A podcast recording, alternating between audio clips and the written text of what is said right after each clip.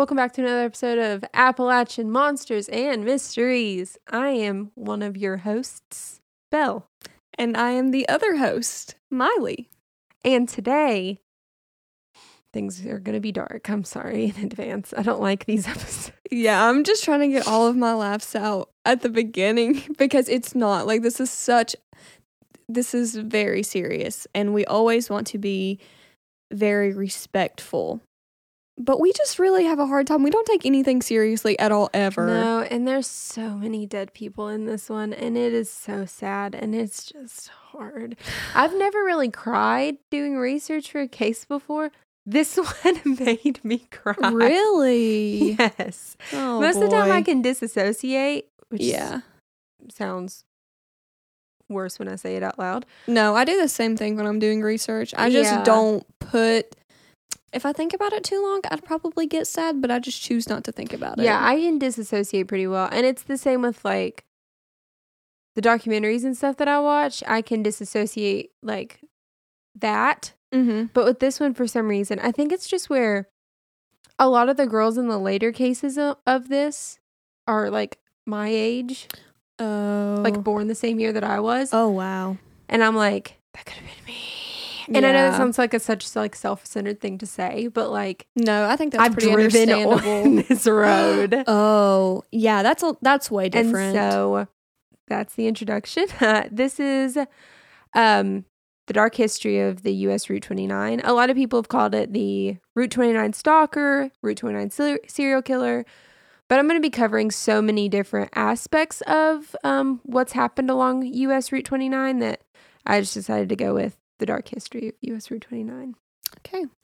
So when I first discovered this like case, I did not realize it was as dark as it is. So I'm worried. listener discretion is advised. Honestly, this is a very dark case that we're about to get into. So if you are squeamish, if you if you don't want to hear about some pretty gnarly stuff, honestly, just skip this one. yeah. We have happy, Come back. We have Yeah. happier ones. Just re-listen to like the squonk one Yes, or something. please. Um. So U.S. Route 29 goes from Baltimore, Maryland, to Pensacola. what? Pensacola, Florida. oh wow. Yeah. It is a little over a thousand miles. Um, but we will be talking about a certain part of this highway, which is called Route 29 Corridor, located in Virginia.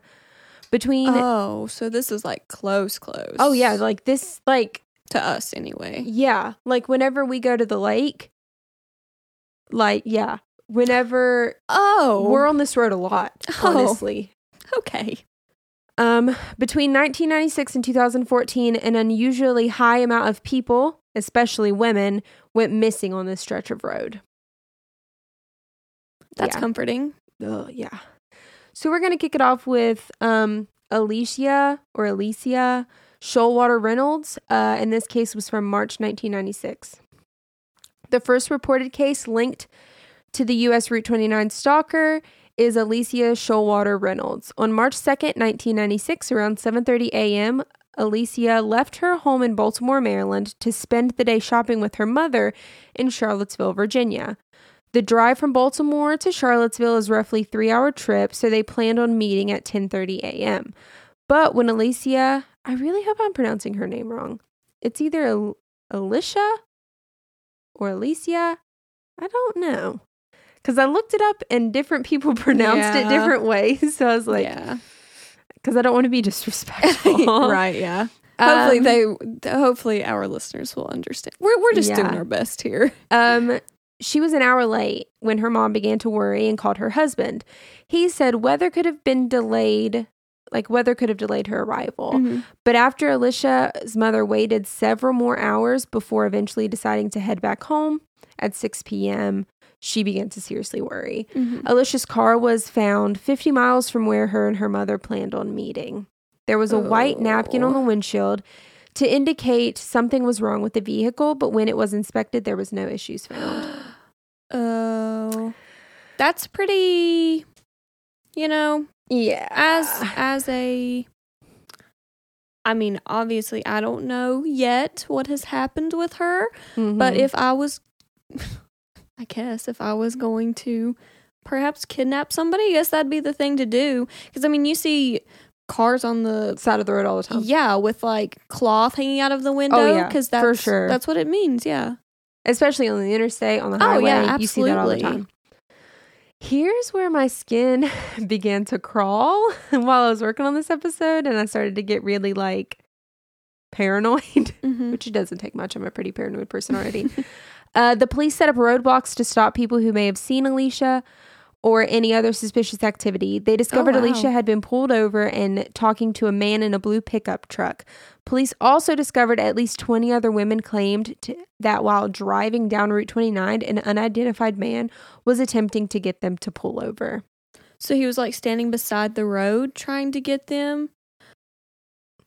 He would get their attention by honking his horn and flashing his lights and yelling at them, saying that there was something wrong with their car. Some of them pulled over Oh no! and he no, took no, them to a payphone without anything happening. Others claimed that when they ignored him, he became furious and eventually drove away. Okay, so he would park beside the road and he would get out of his truck. From the sounds of it, yeah, or he would be following cars down Route 29 and flashing his lights and stuff like that. I don't like it. And I it don't like it at all. A week before Alicia Showalter Reynolds' disappearance, a woman told the police that she was driving home when a man approached her. The man claimed that there were problems with her car and offered her a ride, which she accepted. And honestly, to us, that might sound crazy, like absolutely insane. But you have to realize a ton of people didn't have cell phones at this time. This was Mhm. 1996. They didn't have cell phones. Like that wasn't a commonplace thing that people yeah. had. Um, people were just a lot more trusting. Yeah, that's what I was gonna say. I just feel like the world. mm, I I think that things have gotten a lot crazier and a lot Yeah. scarier. Well, maybe not even necessarily that, but the media.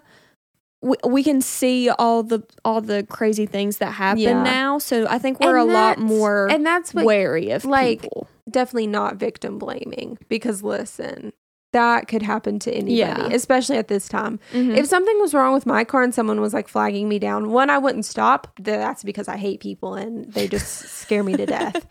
Um, but also like these women genuinely thought something was wrong with their car. I mean, am I saying that I could have done the same thing?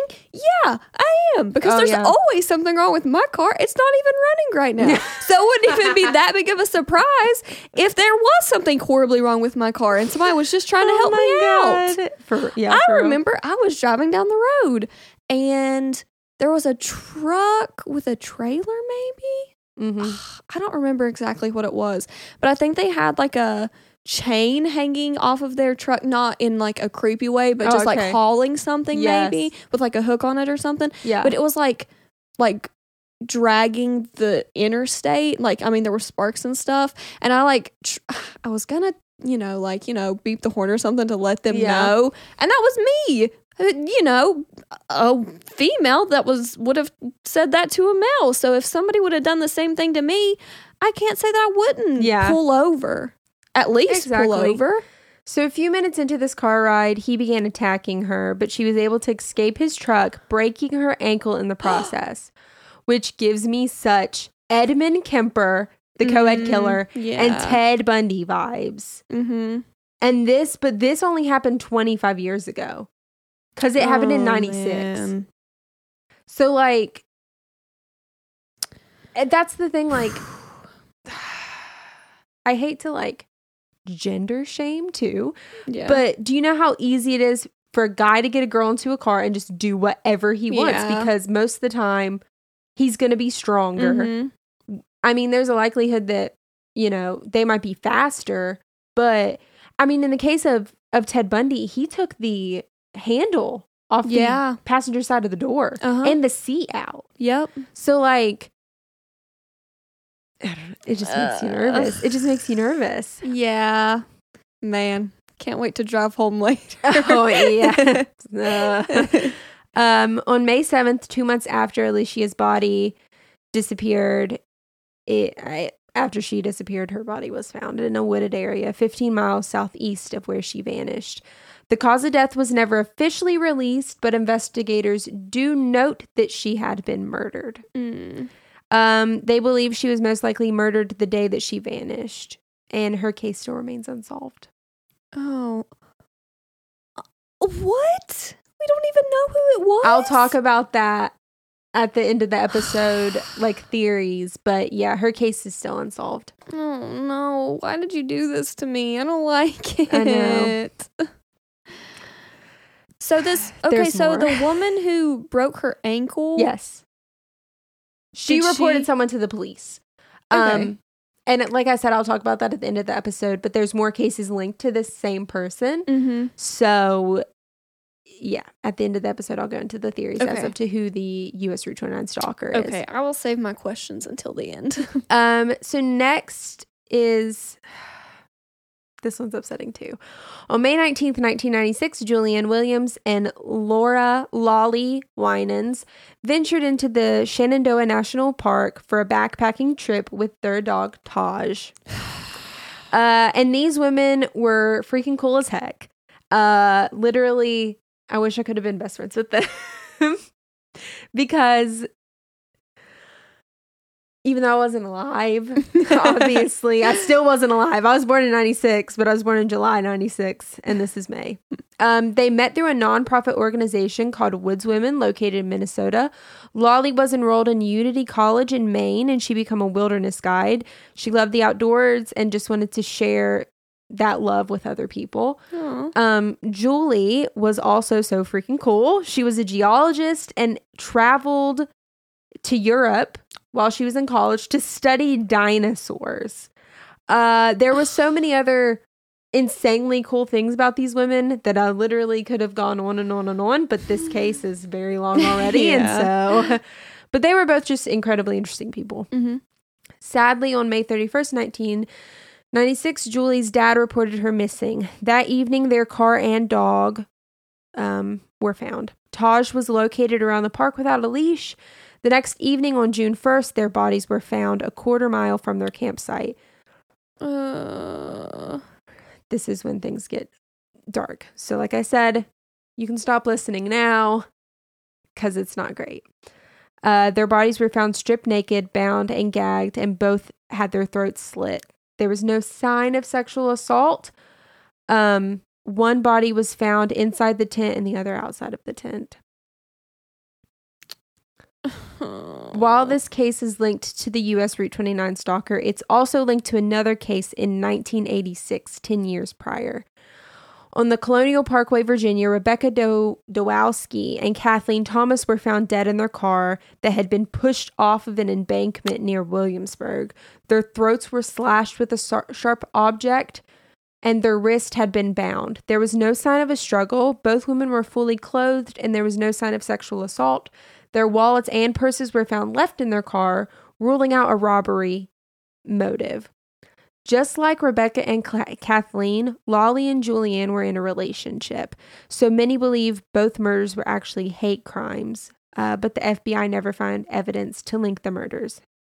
Both cases remain unsolved. so they were ten years apart, but they had One happened in 86, one happened in 96, but the similarities in the case were incredibly similar, and Yeah. both of them were in lesbian relationships. So people think it was a hate crime. Okay, yeah, but but it's still also linked to the It's still linked to the same US Route 29 stalker. Um, Okay. It's so. This is a, a random question, but do we know what kind of dog that was? It was a golden retriever. Okay. Well, they're not very uh, aggressive. No, they're pretty sweet, honestly. Yeah, but that's kind of surprising to me that that they didn't kill the dog, No, they let the dog. Which or did it run point. away? No, because Uh, it wasn't. It didn't have a collar. Um, oh, yeah. it is crazy to me, but that they they let the dog go. They had to have because in all the pictures that I saw of them like leaving for this trip, Taj had a collar. That's so weird. Yeah, it's really sad. It was really sad Oh man. because I did like research on both of them, and they were both just super cool people. And I mean, it's not it's awful when anybody dies, but when you really start to like get in depth with like knowing who these people were, Yeah. like these victims Mhm. were, it makes it even more horrible. Oh yeah. It seriously makes it even worse. so now on to another one. Woo. 20 year old Anne Carolyn McDaniel was leaving her group home, the President Madison Inn in Orange, Virginia, on September 18th, 1996. Um, and then she wasn't seen between that period and then on September 20th, she was seen at the local 7 Eleven trying to get a ride. Um, it's known hitchhiking wasn't uncommon for Anne. Two days later, the sad thing is, though, that two days later, her burned remains were found only a few miles from the location of Alicia's body was found. It was determined Anne died of asphyxi- asphyxiation, then her remains were burned. Her case Oh, also remains unsolved. Ah. There wasn't a ton of details about her case, but like, You said a group home? yeah. What kind I mean it doesn't really matter, but I'm just Um, curious. She was in a group home. I think it was for. She was, like I said, she was 20. I think she had shoot. some learning Oh, Okay. disabilities, but I didn't know she if had, she was older or younger. No, she's 20. She Okay. had kind of she was able to branch out on her own and move away from her family and she lived Mm-hmm. in this group home. Okay. Um and from the sounds of it she was just a normal, I mean a normal 20-year-old. Um And fif- 15 miles. yeah, from- she left her group home on September 18th and then didn't return back to the group home. And then she was seen on September 20th at 7-Eleven trying to get a ride. And then later, 2 days later, on the 22nd, her burned remains were found. So people probably didn't think anything about it until Well, it was a few miles from where Alicia's body was found. Oh man. Yeah. And all three of those happened in 1996. All four of those. I'm sorry, there was Oh four. wow. No, there was three. Well, if you count Lolly and Julianne, Right. Yeah. then four murders in all, but three ca- three That separate cases, and all three are, are still unsolved. Ugh. So fast forward 13 years. On October 17th, 2009, when 20 year old Morgan Dana Harrington Was oh, it, just hit me. What? I am 20 Oh, years God. old. you said 20 before, but it just it, I just had that realization that I'm that old. Yeah. Okay, sorry. Go ahead. Um, so Morgan Dana Harrington was attending a Metallica concert at the John Paul Jones Arena in Charlottesville, Virginia. Um, I actually heard about this John Paul Jones Arena before because of the guy who was on The Bachelor, whose name was John Paul Jones. yeah. Um, to take a funny break in this case. okay, yeah. I I knew that sounded familiar.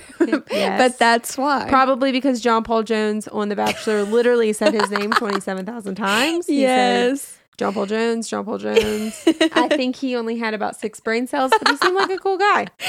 I'd be friends with them. I'd be friends with them too. um,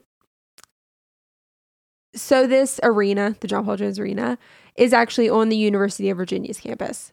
Oh, okay. Uh, she had left her friends to use the restroom, and then and when they called her to check why she was taking so long, Morgan informed them she had been locked out of the arena due to the no entry policy. it doesn't say why she left the arena. Uh,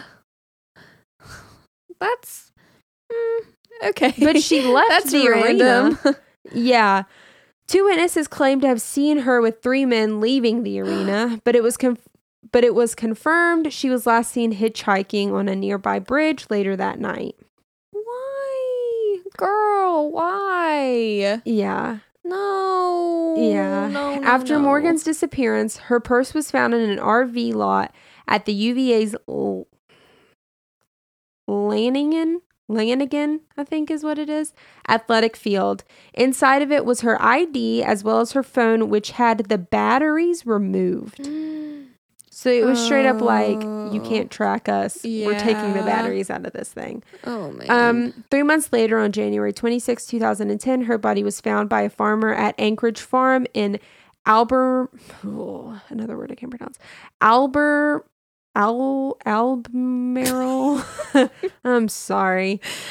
something County, which is located roughly 10 miles from the arena. While investigations while investigating officials did not release detailed information about her death, Morgan's parents confirmed that it had been very violent and that bones were broken.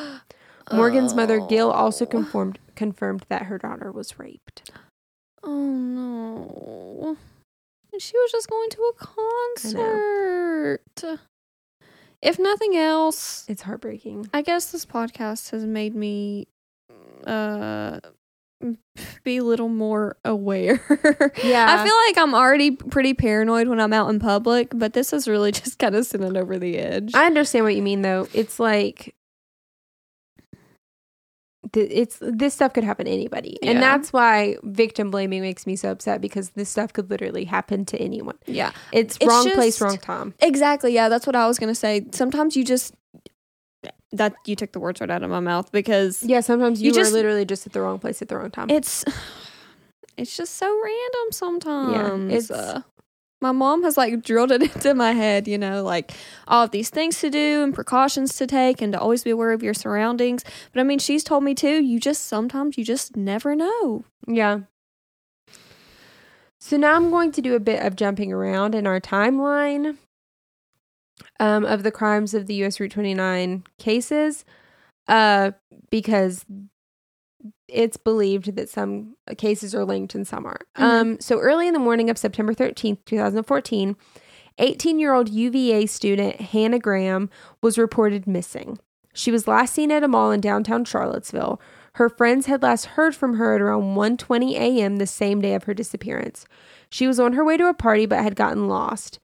She had attended another party before her disappearance. One witness also said that Hannah was last seen at a local restaurant with a man and she was looking very intoxicated. Oh. Jesse Leroy, or LJ Matthews Jr., was seen standing with Graham by his car as she announced loudly, I'm not getting in the car with you. E. On September 20th of that same year, over 1,600 volunteers searched for Hannah Graham in Charlottesville. Oh wow. Yeah, it was one of the like biggest searches in Virginia history. Oh. On September 24th, Police Chief Longo and the FBI announced in a joint press conference that a suspect had been arrested. Jesse Leroy Matthews Jr. was arrested in Galveston County, Texas, when a man spotted him on the beach. Hmm. One month later, on October 18th, remains were found on an abandoned property in Albemarle County. At the time, they did not confirm that the remains were Hannah Graham, but on October 24th, the remains were positive, positively identified to be hers. And how far away was this from where she disappeared? And the, not not far. Not far. Okay. No. And he okay. And he was a suspect and he was and he was seen in Texas. So basically what I gathered is that after the incident at the restaurant where she said she wasn't going to get into the Mm. car with him, Yeah. um I think he ran Yeah. because I mean, you'll hear in a hot second. Okay. But he he's guilty. oh, okay. We're just gonna guilty. clear that up right now. He's guilty and that's why he ran. I mean, yeah. he never outright said that that's why he ran, but that's why he ran. Yeah. I mean, honestly, I was said that Galveston, Texas, is like not a super populated area either. Okay because I was honestly going to try to give him the benefit of the doubt because if something like Dude's guilty. okay, I mean, if something like this happened to me, Oh wow! I oh mean- god, that's my worst. Oh my god. yeah, Oh yeah, my god. see, Oh I, my I God. know That is my worst nightmare. The staircase documentary that I talked about, I talked about on Instagram not long ago. My worst nightmare is to find a dead body because I know that they're going to say that it's me. I Yeah. like I know without a shadow of a One doubt. of my greatest fears is somebody framing me for a crime, and I don't know why. that might make me I've definitely. Never done anything bad. getting hot. I hope that nobody would like hate me enough to try to frame me for something, but I've always been I wasn't so a nice person in high school, and if anyone wanted to ruin my life, from my high school days. They could Yeah. do it so easily because, like, one of the thing I watched another documentary last night with Dustin, and it was called "That Murder Among the Mormons." If you've never seen it, watch it. It's pretty good. It's only three hours long, but they like they like gathered a bunch of evidence from his house, um, from one of the guys' houses, and there was like all of it could have been considered like circumstantial evidence, but when you Mhm. all when you put it all together, it's like, whoa, guilty. Yeah. If you put together all of the evidence that you could gather against me, do you know how easy it would be for people to say that I'm guilty? I'm not My sure we should be. history on the internet. I have a book called Death to Dust, which tells you Oh, what happens to dead bodies in different scenarios. I hope people who hate you are not going to be listening to this because I like to tell my well, yeah, my search history just from the just from the research for this podcast is probably a little suspicious, but other than that, but like I said, I was trying to give him give him the benefit of the doubt he's- because like I said, if I was in a situation where I was the last person who saw someone who disappeared, Yes. I know I'm. mm, I know that it would be. I would be the first one that they would come to, and, And that would be a little scary. I hate to say this about myself. My first instinct is to lie to protect me. Yeah. And so I know that the police would interview me and I'd be like, I've never seen this person in my life. It could be you, Miley, who I see or talk to every day. And they'll be like, When is the last time you saw this person? I'd be like, I've never seen that woman in my life. I don't even know who you're talking It's about. funny because that is. I can almost guarantee you that that is true. I hope that you never get arrested for anything because I know for a fact My that that's what would happen. Instinct is to just lie. Just be like, never seen him, never talked to him, and they'll be like, you have a podcast together. Be like, it was through Zoom. I've never met her. No, it was the other Miley. I've never met this girl yeah, before. I've never seen this girl in my life. I knew a Miley with red hair. Who is this stranger? God. Oh God. Okay. I think I have hives. Uh, let's get back to this depressing case. yeah. So, on November 18th, uh, this Alber, or, sweet Jesus, Albemarle County Police Department, please, listeners from Virginia, tell me how to pronounce this county. I I'm struggling. I'm about to say it so much more in this podcast too, so I apologize. At, at some point, I feel like we should just take all of the names of people and places and just make a compilation of all Of the everything times we can't that pronounce. we mispronounce things. God, it'd probably just be It'd be- me trying to pronounce this county. Abelmarl? I don't know. I'm sorry, Virginia. um, the police department released that Graham died um via homicide Mm. by an undetermined etiology, which basically just means that the medical examiner could not pinpoint the causation of it. Apparently that happens quite frequently. really? Yeah, it's just homicide by an undetermined etiology. So homicide and they just aren't sure what the causation is. Oh. Um Okay. yeah. On December 4th, 2014 was Matthew's first court appearance. His attorney did not request bail, which automatically makes me be like, yeah, this guy was guilty. He knew he Uh, was guilty. Yeah, really. His lawyer knew he was guilty. Right? Um How old was he? in his 20s, I believe, or his 30s. I think he was in his 20s. Okay. Um, on February 10th, 2015, it was announced that Matthew was being in. Can I just not read today? Um, he was being charged with first degree murder Oh, of okay. Graham, All right. in addition to abduction charges. Mm. Um, and a lot of other cases as well. This man was being charged with other things. Oh. Matthew was being charged in Fairfax, Virginia, as well for attempted murder and other charges from 2005. Yeah. Where did this man come from? So this is where the previous case of Morgan Dana Harrington comes into play too, because the investigators matched evidence taken from Matthew to the Morgan Dana Harrington case, the one that I just talked about. Yeah. And Hannah Graham was found just 12 miles from where Harrington was found in 2010. Mm. Uh, Jesse Leroy Matthews Jr. received four life terms for the Morgan Dana Harrington murder, as well as four life terms for the Hannah Graham case, and on top of it all, three life terms from the incident in Fairfax. yes, that's right. Yeah, Well, I'm glad that they at least got some closure. guilty. Yeah, definitely. Sorry I ever tried to give him the benefit of the doubt. Yeah. That's what I get. Don't give people the benefit of the doubt. yeah. Yeah. Everyone's guilty until proven innocent. Yeah. We're changing the law right here on this Yeah. podcast. Everyone's guilty. Everyone's guilty. Especially if you're Belle, because automatically you're gonna make yourself sound more guilty than you actually are.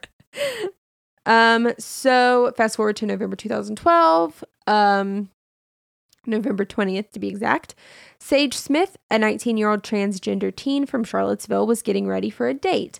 At 5:40 that evening, she said goodbye to her friend and roommate Audrey and left for said date. It's reported that at 6:30 that same evening, Sage was seen near the intersection of West Main and 4th Street by her stepsister Kiara Morgan. Kiara was not sure who was on the other side of the call um, that Sage was having at the time that she saw Mm. her. That's why she didn't go up to her. Mhm. Um, but she said to the person on the other side of the call that she'd be there in five. At 10 p.m. that night, Audrey reported Sage missing. Mm. There are conflicting reports of how serious the, the police department took this case. Um, but at one point, the investigators did subpoena Sage's cell phone records to see who she was last in contact with. Well, this was taking rather long time, so Sage's family decided to try and get into the account themselves, and they did. Oh, Uh, yeah, let's they go. discovered that Sage had been talking to an unknown number. And when they couldn't figure out who it was on their own, Sage's father, Dean, posted it on Facebook. That is Yeah, when Dean right. Smith was contacted by a Yami Ortiz, who said that the phone number belonged to a Eric McFadden. Honestly, good for this family yeah, right? because it's honestly incredibly, incredibly, incredibly, incredibly sad. Um, and this family even brought up how their case, Sage's case, was not taken as seriously as Hannah, like Hannah Graham's Mm, case. Yeah. Um, and they, the family firmly believes it's because Sage Smith is black and she is a transgender as well. Oh, Um, and that is so sad. it's really heartbreaking because Sage like was always aware of her surroundings. She always had to make sure because there were so many crimes going against transgenders, Mhm. and even the family demanded that they d- didn't use Sage's dead name, which is the name of who she was before she transitioned. Mm, okay. And they demanded that the news report her as I mean what she is a she, not Mhm. a he because the even the media kept calling her a him. right. And the fact that they had to ask that out of respect for someone who was missing Yeah. is really really sad. yeah, that is. And they they just felt like they didn't get the same respect that Hannah Graham's case got. Yeah. Go. Yeah. That family really was just on top of it. Yeah. That's awesome. yeah. The dad Good for them. And it makes me even more. This is the case that really got to me, honestly, because even the dad, he didn't handle Sage's transition great. Mm-hmm. Um, but he even said that if he could go back and change things, that's why he fought so hard for his daughter in this. Is because he wished he could have went back and changed and just been upset, like accepting of who she was. Oh man, that is very. Sad. It's heartbreaking. I'm pretty sure this is the one that made me cry. oh no. Um Yeah, so I'm going to be completely honest. And what I'm about to talk about makes me really apprehensive. Um, but spoiler alert, McFadden is a major person of interest throughout this case. Um, so we kind of have to talk about his and Sage's history together. But I I really just didn't love the idea of outing someone who obviously didn't want to be outed because McFadden and Sage had a relationship together, like a Mhm. romantic relationship, but he wasn't open about his sexuality yet. okay. So it just kind of makes me feel bad. But this guy sounds like a real douche canoe, so I don't feel super bad about it. Okay. Um, from what I gathered, either Ortiz or McFadden were just friends or more. And Yami is the one, Yami Ortiz is the one that contacted Sage's father Oh, okay. with who Okay. McFadden was. Yeah. Yeah. Um, But on November 21st, McFadden told Ortiz to delete his number and any information that was about McFadden on Ortiz's phone. Okay. okay. Okay. All of this with McFadden just continues to spiral and get worse and worse. It turns out that McFadden had a girlfriend and was providing Sage with money for some reason. Okay. Um yeah, he also went rogue and ended up telling his girlfriend through email he was sorry, but he was leaving and he headed to the Midwest. uh, a little suspicious if But you this ask is me. after he went um up north to New York and the police got in contact with him and so did his girlfriend and he was about to jump on a greyhound and come back so that he could share what he knew about everything and then at the last minute changed his mind and went to the midwest mess- emailed his girlfriend on burner emails and was like lol jk i'm out oh. Okay. sketchy really- yeah, he's really just-. In June 2019, McFadden's mother reported him missing, and he is still missing. No one knows where Eric McFadden is. Um, as of May 2020, Sage's case is still being treated as probable homicide. Investigators have teamed up with the FBI in their search for answers, and there is currently a $20,000 reward for information. Sage's body has not been found. Her case remains opened and unsolved. Um, those with information regarding the case, I'll include all of this stuff in the description of the podcast and I'll also post it on our Instagram. But those with information regarding this case are to contact the Charlottesville Police Department at I'm not going to read off the phone number, but I will include it in the link in the description. Um, tips can also be called into Crime Stoppers, and there's also a family tip line that I'll I'll leave in the description as well. That is crazy. He just went missing. Yeah. Eric McFadden just completely went missing. I'll also post his picture on our Instagram. So if you know this man, I almost said call the cops. yeah, really. I almost I wanted to say let's go on a manhunt, but I mean I don't really mean As I just wanna as I think it would find be him. super cool to be a bounty hunter. Um, I am small, me as well. and By manhunt, I just Uh, mean that I want to find the man and follow him until police arrive. Yeah, that's, what I mean by cool, manhunt. cool. I can do that if I can stay in the safety of my vehicle. yeah. You know. Um, but yeah, I'll post spray. his picture on Instagram. I'll post it on our Twitter. If you've seen this guy, call the cops yeah, please. because he might be guilty for murder. That is crazy. Um, he's Yeah. also a missing person though. Uh So just to ease his poor mom's heart, Yeah, really. like There are plenty of reasons that you should call the cops if you see this man. so. Our final case is Alexis T.R. Murphy, who went missing August third, two thousand thirteen. She had left her home in her dad's two thousand three Nissan Maxima, um, in Shipman, Virginia, and was headed twenty minutes away to Lynchburg. Uh, which I've been to Lynchburg before. yeah, me You've too. Probably been to Lynchburg before. Yeah. Um, Alexis did not return home by her usual curfew. Her mother called the cops and reported her missing. Her car was discovered three days later on August 6th, abandoned in a theater parking lot in the same stupid county, Abel, Abelmarl ugh, County. It had been abandoned the night after Alexis had been reported missing, but after police had looked at footage, they could not identify who was behind the wheel. Oh. The night Alexis went missing, she was last spotted at a gas station in Lovingston, which teens commonly hung out at this gas station. It was like a Shell station. I looked at Oh. pictures of it. it was a Shell station that had like a McDonald's in it. Oh, yeah. You know. And honestly, this kind of sounds like the middle of nowhere, Virginia. People hang out at the 7 Eleven in our town Yeah. all the freaking time. What else are you gonna do? Uh, exactly. Yeah, exactly. Um, a man with a neck tattoo was seen holding the door open for Alexis. Then Alexis's vehicle was seen following this man's camouflage Chevrolet Suburban away from the gas station. I'll be honest with you guys. I'm not judgmental at all, which I know that's what every judgmental person says. Some people with neck tattoos really freak me out. I'm just gonna be honest. The ones with like the scorpions. Yeah. I'm like, did you get that in jail? Yeah, really. Some of them, I think some neck Ugh. some neck tattoos are so cool. I follow so many people on Instagram who have neck tattoos, and I'm like, cool tattoos, bro. I've never commented that on anybody's post, but I think it inside my brain.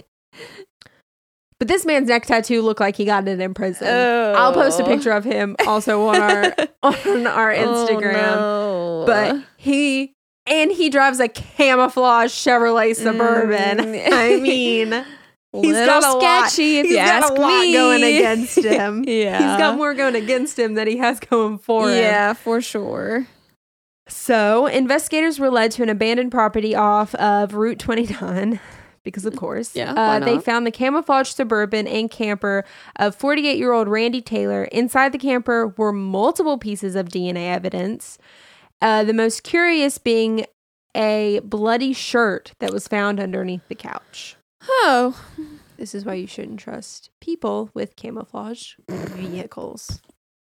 honestly, I'm just going to make that yeah, my catchphrase. I'm gonna I'm gonna have to agree with that. Uh, Randy Taylor claimed Alexis and a man came to his camper to buy drugs. Why would he tell police this? I don't know.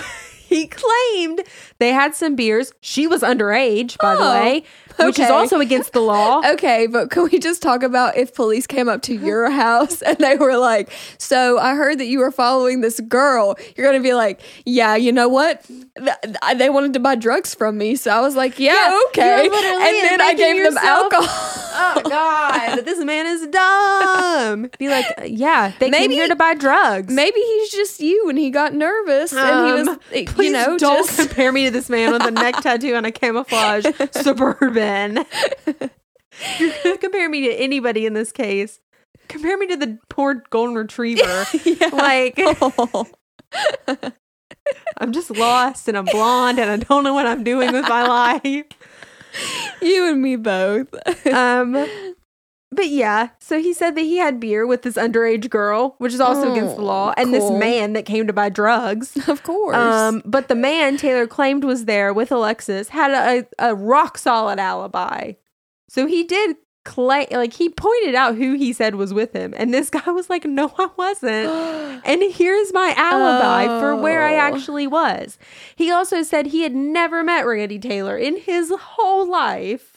That is creepy. So not only is this guy pretty sucky, he also sounds kind of ra- like racist because he just pointed out a black man and was like, it was him. That's so random. yeah, he's a terrible person. Randy Taylor pleaded not guilty to charges of first degree murder, first degree felony murder, and abduction with intent to defile. He was found guilty of all of these charges and Oh, given two okay. life sentences. Oh, okay, cool. Cool, cool, cool. yeah. The um jury was just like us and they were like this man drives a drives a what? Yeah. A camouflage suburban? Mm-hmm. 10 out of 10 guilty. Neck tattoos. Yep, absolutely. Murderer. It was him. Um, Alexis's remains were not found until December 3rd, 2020, on private property alongside Route 29. Have you ever thought about because again, that's really not that far away. It I've said it before. I never I could never kill someone. We've been over this before. I don't have I the stomach for I it. couldn't yeah, me either. But around I mean honestly in the whole Appalachian region, yeah. that's that's the place to hide a body if I'm being perfectly honest. Oh, 10 out of 10. There's a case that we'll cover in the distant future, um, or near future. I don't know. And it's about a guy who butchered people in Fayette County, West Virginia, and just left their body parts strewn around the mountains. yeah. and like- it's so And I'm pretty sure he was never caught. And there are so many animals that Oh, would yeah. just eat most of the remains, you know?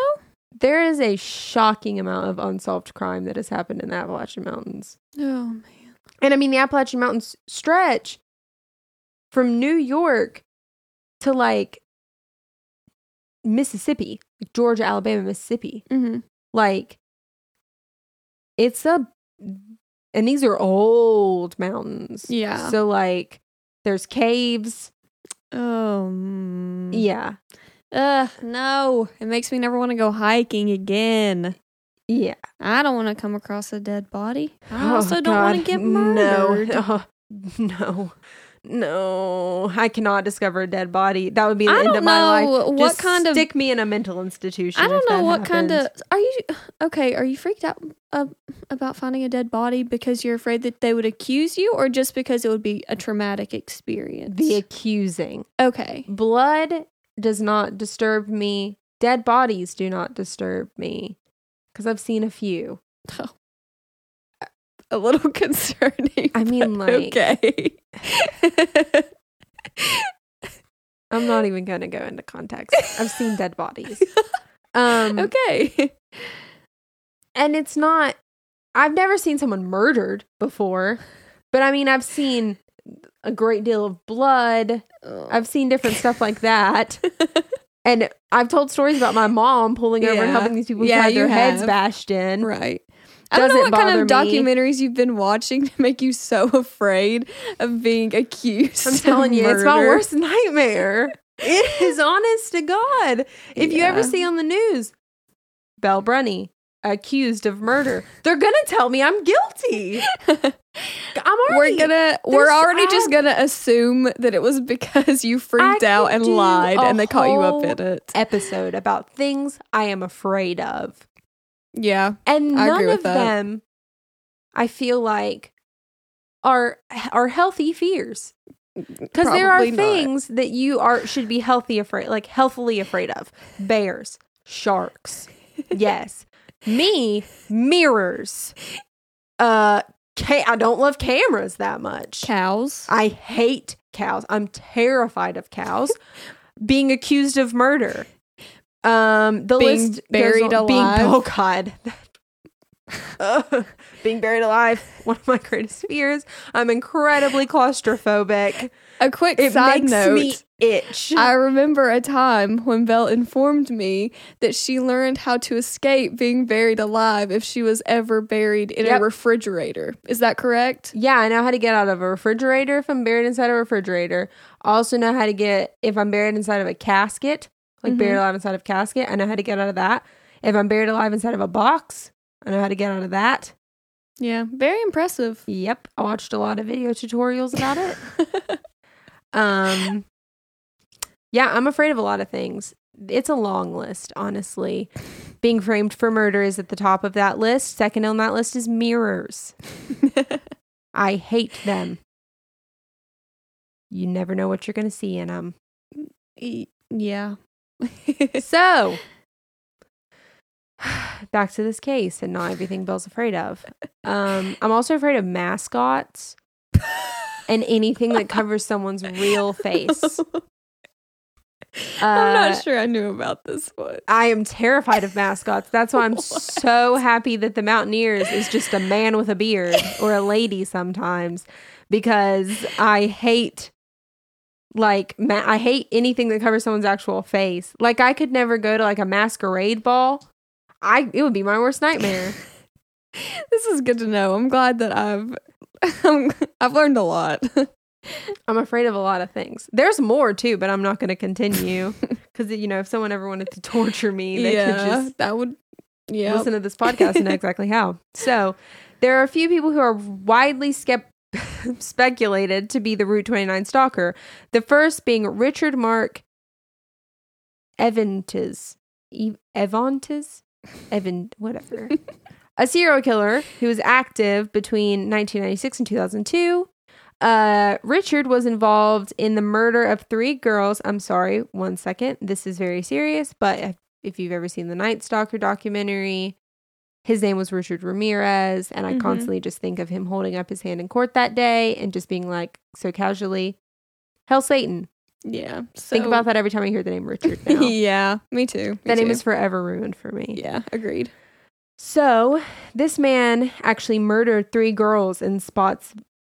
Spots. What the heck?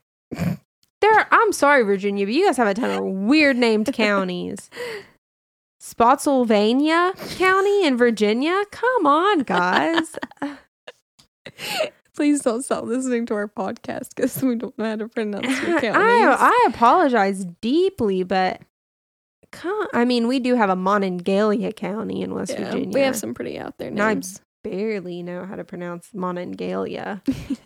and then there's the park that's the uh Monongahela. yeah. um so this man also kidnapped and assaulted a teenage girl in South Carolina. Richard Mark Evonitz was a terrible human being, and they believe that he could have been the U.S. Route 29 stalker, um, because many people and some police officials even agree that it would be super rare for a a serial killer basically to be scoping out like the same area. yeah. Yeah. Like that's Okay. incredibly rare. right. That would be like if Ted Bundy and Edmund Kemper hit up the same school at the same Yeah, time. right. Like that's insanity. Everyone would drop out of that school. I would hope so. Well, Darrell Rice is another person of interest in the early in the earlier cases, like the 1996 ones, um, of being the Route 29 stalker. He served jail time for trying to kidnap a female bicyclist. For some reason, that word's very hard for me. Most words are very hard for me, apparently. um, around the time of Alicia's disappearance. His father lived in the area of Route 29, drove the type of truck similar to that of the Route 29 stalker. He was charged with the attack on a woman who broke her ankle, escaping from the Route 29 stalker. He was also identified as, like, he was identified as the attacker of that woman. That woman in a lineup said, Uh-huh. It's him. But they couldn't connect him with the murders. So uh, he went missing. Of Uh, course, he was also the prime suspect in the Julianne and, in Julianne and Lollie's case. No one knows where he's at. course. He went missing. Of course. Why not? We'll Why wouldn't share he? his picture. Why wouldn't you know he? where he's at, call the cops. what is up with this? What is up with? If anyone ever acts suspicious around you, just call the cops. Except Better me. be safe than Except sorry. me, yeah. because I think that's just my panic triggers jumping into place. I just be- automatically act super suspicious of anything. Oh, I can't. But yeah, he's missing. No one knows where he's at. There is a picture of him. Also, I'll post it on our Instagram. Post it on our, on our TikTok. post it on our Twitter. We do not have a TikTok. We're not that cool yet. Maybe one day.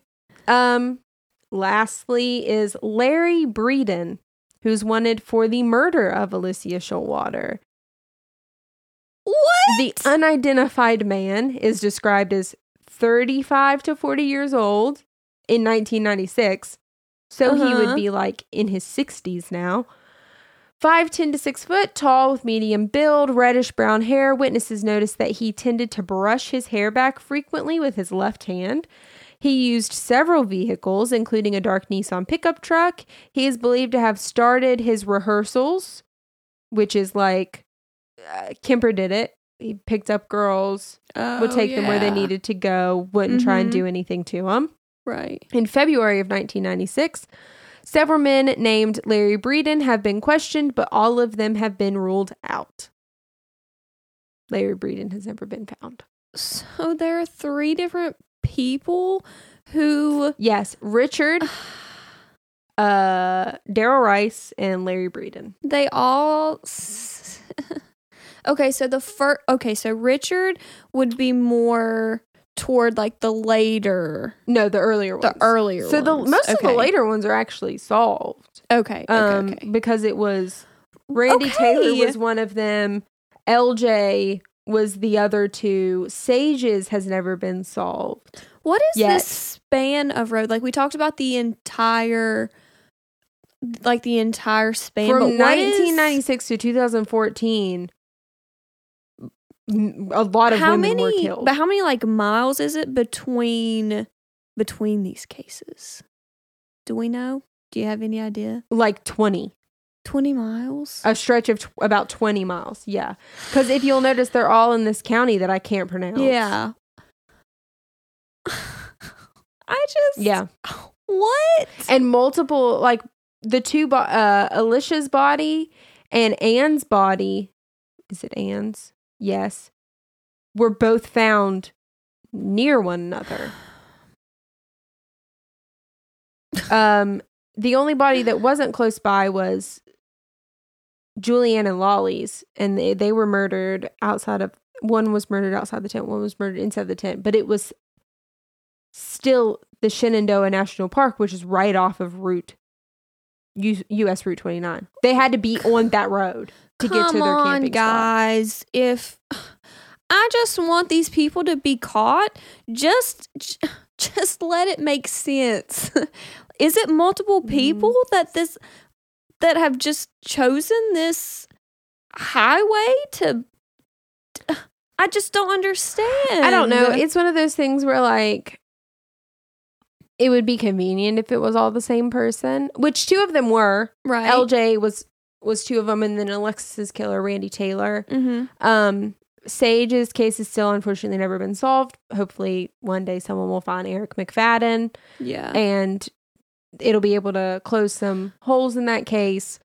Um, Sometimes the top the main the main three that happened in 1996 though sometimes all three are. I want to give uh, once again, sometimes I feel like I give them a little too much credit because if they are if there are multiple kidnappers because, you know, some of them haven't been found yet.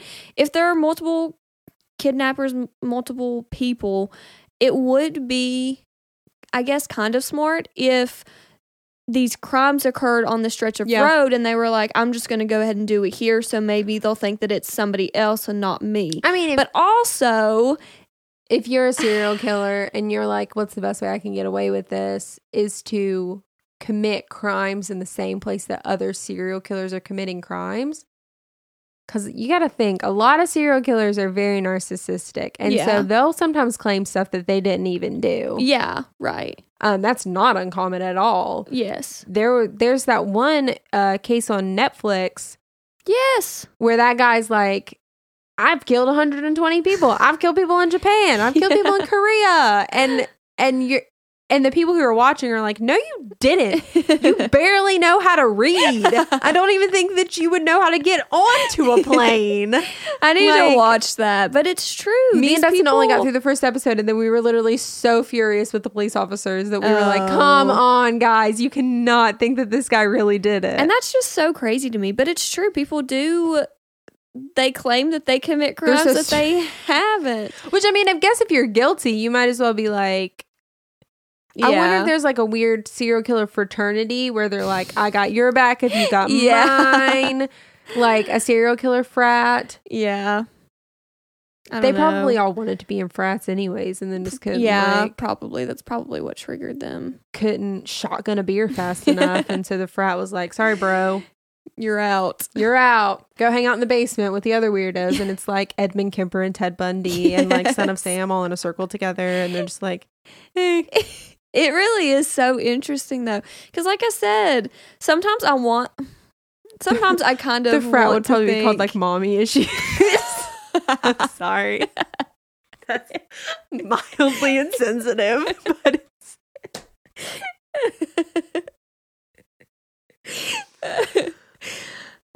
yeah, I mean. I think we're on something. I think so too. Yeah. It's crazy though. I just want to know: is it the same person? Is it multiple people? Yeah. If you if you've ever seen these people, call the cops. I'm gonna post pictures on our Instagram, AMM Pod. Yeah. Um, While you're there, give us a follow. yeah, for sure, man. Uh, so yeah, that was the the dark and haunting history of US Route 29. Um, like we said, make sure you follow us on Instagram at AMM Pod, Twitter AMM Pod One. Still upset about that. Um, one day maybe we'll make a TikTok that will also probably be AMM Pod. Send us an email because we just want to talk to people. yeah, send us an email about Please. everything that we mispronounce. Yeah, really. Also, fan art of the mommy issues fraternity. I would love to see that. I would lose my mind. I'd pay you. That would be our first piece of merch. but our email is AppalachianMM at gmail.com Yes. if you want to send us Also, make sure to if you're listening to us on Apple Podcast, uh, like like it or rate it. You can't like a podcast spell. Subscribe to us. yeah. Uh, also, give us five stars if you think that we're funny. If not, please still give us five stars. Um, because Don't hurt our self esteem, Please. please. don't. uh, but yeah, that was another episode of Appalachian Monsters and Mysteries. Thanks for listening.